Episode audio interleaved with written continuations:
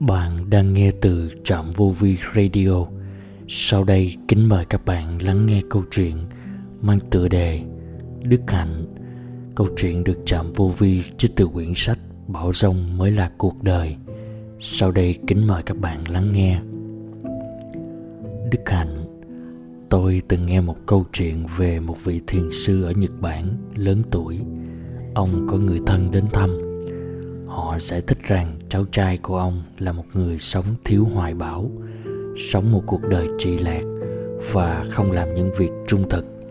Họ thỉnh nhà sư dạy cho anh ta một ít giáo pháp và ông đã đồng ý. Khi về đến miền quê, cháu trai đã nghi rằng chuyến thăm này là để kỷ luật anh ta.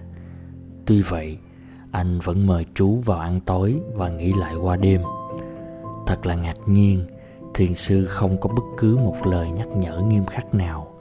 Cứ như thể ông không có ý định gì. Ngày hôm sau, khi ông ra về, thiền sư hỏi cháu trai của mình. Vì ta đã già, tay không còn vững nữa, con có thể giúp ta buộc dây dài lại hay không? Người cháu trai hoan hỷ làm việc đó. Thiền sư nói, cảm ơn con già cả thật là vô dụng. Con không thể buộc được dây dài của chính mình.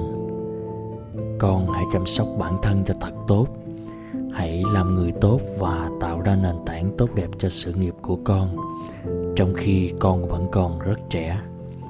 Sau đó thiền sư rời đi và không hề nói gì về những việc làm xấu xa của cháu trai mình.